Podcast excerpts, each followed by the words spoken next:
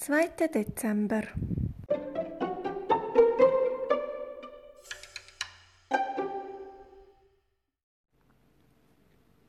Am nächsten Morgen sitzt der kleine Igel gerade an seinem Schreibtisch. Er holt sein schönstes Bastelpapier und seinen Lieblingsstift. Dann schneidet er sorgfältig goldene Sterne und grüne Tannenbäume aus. Vorsichtig klebt er sie auf seine bastelte Karte.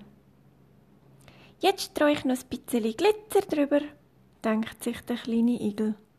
Und ganz zum Schluss schreibt er in seiner allerschönsten Schönschrift: «Herzliche Einladung zu Weihnachten».